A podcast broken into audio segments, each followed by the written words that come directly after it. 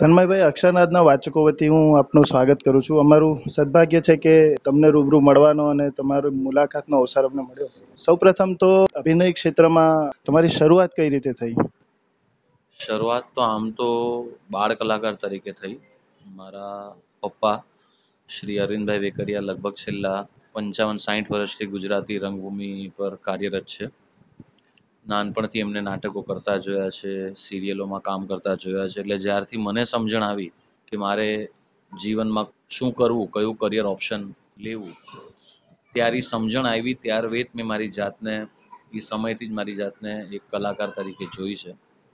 અને by the grace of God મને નાટકોમાં ઘણા બધા નાટકો કરવાનો સારો મોકો મળ્યો. ઘણા બધા ગુજરાતી રંગભૂમિના કલાકારો સાથે સ્ટેજ સ્પેસ શેર કરવાનો મોકો મળ્યો. ત્યારબાદ નાના નાના સિરિયલોમાં રોલ મળતા હતા. ગુજરાતી સિરિયલો ખૂબ બધી કરી. હિન્દી સિરિયલોમાં કેમિયો કેરેક્ટર્સ પરફોર્મ કર્યા. ત્યારબાદ એક સિરિયલ આવી મણીબેન ડોટ કોમ જેમાં સ્મૃતિ ઈરાનીના ભાઈનું એક કેરેક્ટર નટુનું જે બહુ પોપ્યુલર થયેલું ત્યારે. અને બસ by the grace of God ભગવાનની મહેરબાનીથી મણીબેન બંધ થયું અને તારક મહેતામાં બાઘાનું આગમન થયું. તમે ગુજરાતી રંગભૂમિની વાત કરી. આજકાલ જે ગુજરાતી નાટકો થાય છે, એ મહદઅંશે હાસ્ય પ્રધાન હોય છે. મનને સ્પર્શી જાય, ચોટ પહોંચાડે એવા વિષય વસ્તુ સાથેના નાટકો આજકાલ ઓછા થાય છે. એનું કારણ તમને શું લાગે છે? હા, એટલે તમારી વાત સાચી. પણ હવે ઇટ ડિપેન્ડ્સ કે હવે લોકોનો ટેસ્ટ સમય અનુસાર ફરતો રહે છે હતા એક જમાનામાં જ્યારે કાંતિ મળ્યા નાટકો કરતા હતા. કે ગિરીશભાઈ ગિરીશભાઈ દેસાઈ જે નાટકો કરતા હતા કે Pravin Joshi for that matter જે નાટકો કરતા હતા, એમાં હતા, એ મેસેજીસ હતા કે જે તમને ખરેખર તમે નાટક પતે એટલે મગજમાં એ વિચાર સાથે ઘરે પહોંચો. પણ આજકાલ એવું રહ્યું નથી. મને એવું લાગે છે ત્યાં સુધી એનું કારણ એટલું છે કે આજના જમાનામાં સ્ટ્રેસ લેવલ ત્યારના જમાના કરતાં કે ત્યારના સમય કરતાં બહુ વધી ગયું છે. હું સાડા ત્રણસો રૂપિયાની એક ટિકિટ ખર્ચીને નાટક જોવા જાઉં તો ઓફકોર્સ મને મેસેજ ગમે, મને સમાજ દર્પણનું નાટક કામ કરે છે, આપણે અગ્રી પણ એ સાડા ત્રણસો ખર્ચ્યા પછી હું જે મારી રોજિંદી લાઈફમાં અનુભવું છું એ જ બધું શું કામ એ સાડા ત્રણ કલાક, સાડા ત્રણસો રૂપિયા ખર્ચ્યા પછી અઢી કલાકમાં ખર્ચું એની કરતાં હું હસું નહીં. એટલે એ ટ્રેન્ડ બદલાયો છે, લોકોનો ટેસ્ટ બદલાયો છે. એટલે જ ગુજરાતી રંગભૂમિ પર અત્યારે કોમેડી નાટકોનો જે ફાલ ચાલ્યો છે જે લોકોને ખાલી ફક્ત અઢી કલાક મગજ સાઈડ ઉપર રાખીને હસવું છે, તરોતાજા થવું છે. નાટક પૈતા પછી એ લોકોને કોઈ મેસેજમાં રસ નથી. હસતા હસતા નાટક પૈતું હોટલમાં જઈમાં, ઘરે ગયા અને સૂઈ ગયા. સન્ડે ઇવનિંગ આજકાલ લોકોને એ રીતે પસાર કરવી ગમે છે. કહેવાય છે કે ગુજરાતી નાટકોનું ક્ષેત્ર અત્યારે જોખમમાં છે. મરાઠી કે અન્ય ભાષાના નાટકોને જે માન મળે છે, કે હાઉસફુલ જાય છે એ પ્રકારના ખૂબ જ પ્રચલિત અને અલગ કહી શકાય. એ પ્રકારના ગુજરાતી નાટકો અત્યારે ઓછા આવે છે. એ બાબતે તમારું શું માનવું છે? સૌથી પહેલાં તો જે તમે ગુજરાતી રંગભૂમિ જોખમમાં છે એ વાત કરી એ લગભગ હું ત્રીજા ધોરણમાં હતો અને મેં નાટકો સ્ટાર્ટ કર્યા ત્યારથી સાંભળું છું. પણ એ એ એ, એમાં હું બહુ મારું મંતવ્ય એવું છે કે ગુજરાતી રંગભૂમિ ક્યારેય મરશે નહીં, સૌથી પહેલું. બીજું તમે કીધું કે મરાઠીની કમ્પેરિઝનમાં ગુજરાતી રંગભૂમિમાં એ રીતનો એનો વિકાસ નથી. પણ વિકાસ કદાચ પરફોર્મન્સની દ્રષ્ટિએ એટલો બધો ન હોય, પણ કમર્શિયલી વધારે છે, એક. બીજું, મરાઠી નાટકોમાં મરાઠી નાટકોના મેકર્સ એ લોકો નવું નવું નવું નવું નવું નવું સતત કરે છે, કારણ કે એ લોકોને કોન્ફિડન્સ છે, એ વિશ્વાસ છે કે લોકો એ એક્સેપ્ટ કરશે. એ નવીનતા એ આર્ટ ફોર્મ પર જે આર્ટ ગ્રાઉન્ડ ઉપર થતી હોય છે, એક્સપેરિમેન્ટલ થતું હોય છે, એ લોકો એક્સેપ્ટ કરતા હોય છે. જ્યારે ગુજરાતીમાં લોકોને એવું નથી, ગુજરાતી મેકર્સને, ગુજરાતી પ્રોડ્યુસર્સને એ કોન્ફિડન્સ નથી. અને અને બિકોઝ કે ગુજરાતી રંગભૂમિ વધારે કમર્શિયલાઇઝ છે મરાઠી કરતાં, એટલે કદાચ પ્રોડ્યુસર એ રિસ્ક લે પણ નહીં. જેમ કે મરાઠીમાં ઘણા બધા નાટકોની શરૂઆત તમે ઓલ ધ બેસ્ટ કહો, કે પછી એવા ઘણા બધા ઘણા બધા નાટકો છે જે મરાઠીમાં પ્રુવન થઈ ગયા પછી ગુજરાતીમાં એનું રિસ્ક લેવાયું છે અને ચાલ્યા પણ છે. એટલે ગુજરાતી નાટકો વધારે કમર્શિયલાઇઝડ હોવાને કારણે એ વધારે એટલા મરાઠીની કમ્પેરિઝનમાં એટલા ઓલા નથી. પણ at the same time commercially બહુ જ સ્ટ્રોંગ છે ગુજરાતી રંગભૂમિ. ગુજરાતી કલાકારોની નાઇટ એટલી બધી કવર એ લોકોને એટલા સારા હોય છે કે હું આજે કદાચ કાંઈ ના કરું ને ગુજરાતી નાટક કરું તો પણ મારું ગુજરાન વ્યવસ્થિત રીતે આખો મહિનો હું ચલાવીશ. જ્યારે મરાઠીમાં એવું નથી. એક રીતે એ પણ જોવામાં આવે છે કે ગુજરાતી નાટ્ય ક્ષેત્રના જે કલાકારો છે અભિનય સાથે સંકળાયેલા હોય, દિગ્દર્શન સાથે સંકળાયેલા હોય, કે એવા ઘણા બધા કાર્યોમાં સંકળાયેલા હોય, એ લોકો હિન્દી ફિલ્મોના ક્ષેત્રમાં ખૂબ સફળ થાય છે. પણ એ જ કલાકારો કે એ જ કસબીઓ ગુજરાતી ફિલ્મોની વાત આવે ત્યારે થોડાક આઘા ખસી જતા હોય છે. એનું કારણ કદાચ એવું હોઈ શકે કે ગુજરાતી ફિલ્મોને લોકો નથી જોતા અથવા તો ગુજરાતી ફિલ્મો એ પ્રકારની બનતી નથી કે લોકો જુએ. એક્ઝેક્ટલી તમે જે બીજી વાત કરી, ગુજરાતી ફિલ્મો એ પ્રકારની બનતી નથી કે લોકો જોવે. એકદમ ઇન્ટિરિયર્સમાં, નાના નાના ગામડાઓમાં આપણે આજે જઈએ કદાચ. ત્યાંના લોકોનું મને એવું લાગે છે, આપણા સૌરાષ્ટ્ર બાજુમાં કે ગુજરાત બાજુમાં, એ કલ્ચર હજી એ લોકો એ લોકો કેડિયામાંથી બહાર આવી જ નથી શક્યા. મને એવું લાગે છે ત્યાં સુધી. હિતેન કુમારે એની રીતે ખૂબ બધી પ્રયત્નો કર્યા સિનારીઓ ચેન્જ કરવાના. અમુક રીતે સફળ ગયા છે, પણ અમુક દ્રષ્ટિએ જોવા જઈએ તો એમને પણ એટલી સક્સેસ નથી મળી. બીજું, ગુજરાતી કલાકારો જે હિન્દી ફિલ્મોમાં જાય છે અને ગુજરાતીમાં નથી જતા, એનું કારણ એક એ પણ છે કે મેકિંગ મેકિંગમાં બહુ ફરક પડી જતો હોય છે. મેં જ્યાં સુધી સાંભળ્યું છે, મેં એક ગુજરાતી ફિલ્મ કરી છે, ચીકાભાઈ ખરસાણી સાથે, જે એકદમ મોડર્નાઇઝડ હતી. ન ચાયલી બિકોઝ કે મોડર્નાઇઝ હતી. એક. બીજું પૈસાની દ્રષ્ટિએ જોઈએ તો ગુજરાતી ફિલ્મોમાં પૈસા નથી. આજે હું, મારી ભાષા છે, મારે ભાષા પ્રેમ છે એની માટે હું ગુજરાતી ફિલ્મ કરું. હું એક કરું, હું બે કરું. હું એના પર મારી કરિયર ન બાંધી શકું કારણ કે અગેન પૈસા નથી. ત્રીજું આઠ આઠ દિવસમાં મેં સાંભળ્યું છે ત્યાં સુધી દસ દસ દિવસમાં, પંદર દિવસમાં આખી ફિલ્મ થઈ જતી હોય છે. એટલે એની ક્વોલિટીનું શું? Where does the quality stand તમે રિહર્સલ કર્યા ડાયલોગ કર્યા ટેક કરી લીધો ઇજ ઓકે કેમ? કારણ કે પછીના ડબ્બા બગાડવા નથી. રીલ સ્પોઇલ એટલી કરવી નથી. ડબિંગમાં જોઈ લેશું. એટલે મારી દ્રષ્ટિએ એ જે જે ડિફરન્સ છે, હિન્દી કે ઓપ્શન કે હિન્દી શું કામ વધારે કરવામાં આવે છે, એનું આ એક મારી દ્રષ્ટિએ મેજર ફેક્ટર હોઈ શકે. તારક મહેતા સિરિયલની વાત કરીએ, તમારું પાત્ર તો ખૂબ જ પ્રચલિત છે. હાસ્ય પ્રગટ કરતું અને સાથે સાથે સંદેશો પણ આપતું લાગણીશીલ પાત્ર છે. એને કન્સીવ તમે કઈ રીતે કર્યું? તારક મહેતાની વાત કરું તો મારી દ્રષ્ટિએ માત્ર મારું જ નહીં જિગ્નેશભાઈ. ત્રેવીસ ત્રેવીસ કલાકારો જે પોતાના, જે તારક મહેતા સાથે સંકળાયેલા છીએ ઇન ફ્રન્ટ ઓફ કેમેરા એ દરેકની પોતાની આજે એક આઈડેન્ટિટી બની ગઈ છે. રહી વાત બાઘાની. તો નટુ કાકાની તબિયત એક સમય એવો હતો જ્યારે ખૂબ જ બગડી ગયેલી. એમને બાયપાસ સર્જરી કરવી પડેલી. ત્યારે દુકાનમાં કોઈક એવું જોતું હતું જે જેઠાલાલ સાથે મળીને એ સીન્સ કરી શકે. બીજું કે જે જેઠાલાલને નટુકાકા જેટલું ઇનોસન્ટલી હેરાન કરી શકે, જે બફૂન બફૂન ઇનોસન્ટ બફૂનરી કરી શકે. ત્યારે મારી વાત ચાલી, બધું ટર્મ્સ એન્ડ કન્ડિશન ફાઇનલ થયું બધું, અને ધીમે ધીમે કરતાં કરતાં હું સિલેક્ટ થયો એમાં, બાઘા તરીકે. હવે જ્યારે પહેલો દિવસ હતો, ત્યારે અમે લોકો દુકાનનું અમારો સીન શૂટ કરી રહ્યા હતા. એ દુકાનના સીનમાં હું ને દિલીપભાઈ. દિલીપભાઈ સાથે પણ મારે ખૂબ જ અંગત મિત્રતા કહી શકાય આત્મીયતા કહી શકાય એવું છે. કારણ કે દિલીપભાઈ સાથે મેં એક નાટક, ડાયાભાઈ દોઢ ડાયા કરેલું એ પહેલાં.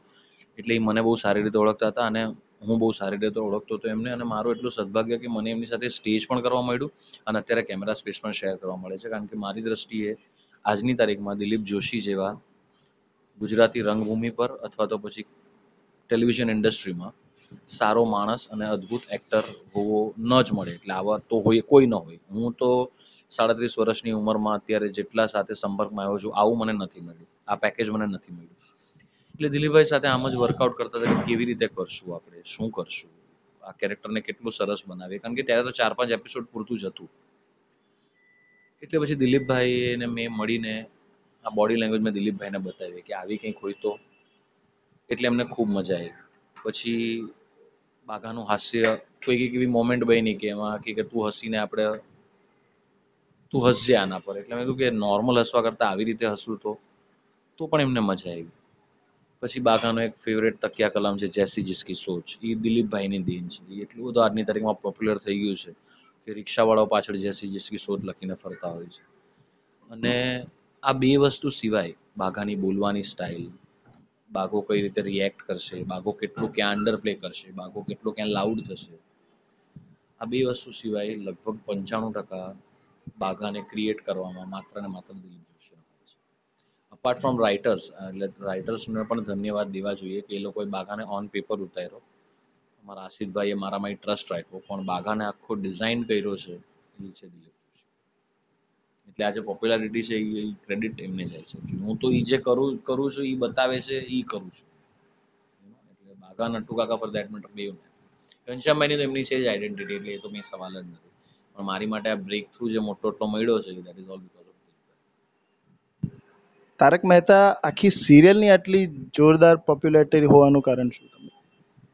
એનું હું તમને બેઝિક કારણ કહું એક તો ઓનસેટ પોઝિટિવિટી દરેકે દરેક માણસ જ્યારે સવારે શૂટ ઉપર આવતો હોય છે, ત્યારે એક નવા જોમ સાથે, નવા જુસ્સા સાથે આવતો હોય છે કે આજે શું નવું કરશું આપણે.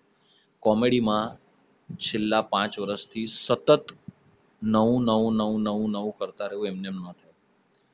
બીજું મને લાગે છે ત્યાં સુધી કોઈ ઈશ્વરીય શક્તિ છે તારક મહેતા કા ઉલ્ટા ચશ્માની પાછળ, કારણ કે પાંચ વર્ષથી સતત ટીઆરપી મળતી રહેવી અટલીના નંબર વન શો હોતો રહ્યો, એટલે એમાં ખરેખર ભગવાનનો બહુ મોટો ઉપકાર છે. ભગવાનનો ખરેખર એમની દ્રષ્ટિ છે અમારા શો ઉપર.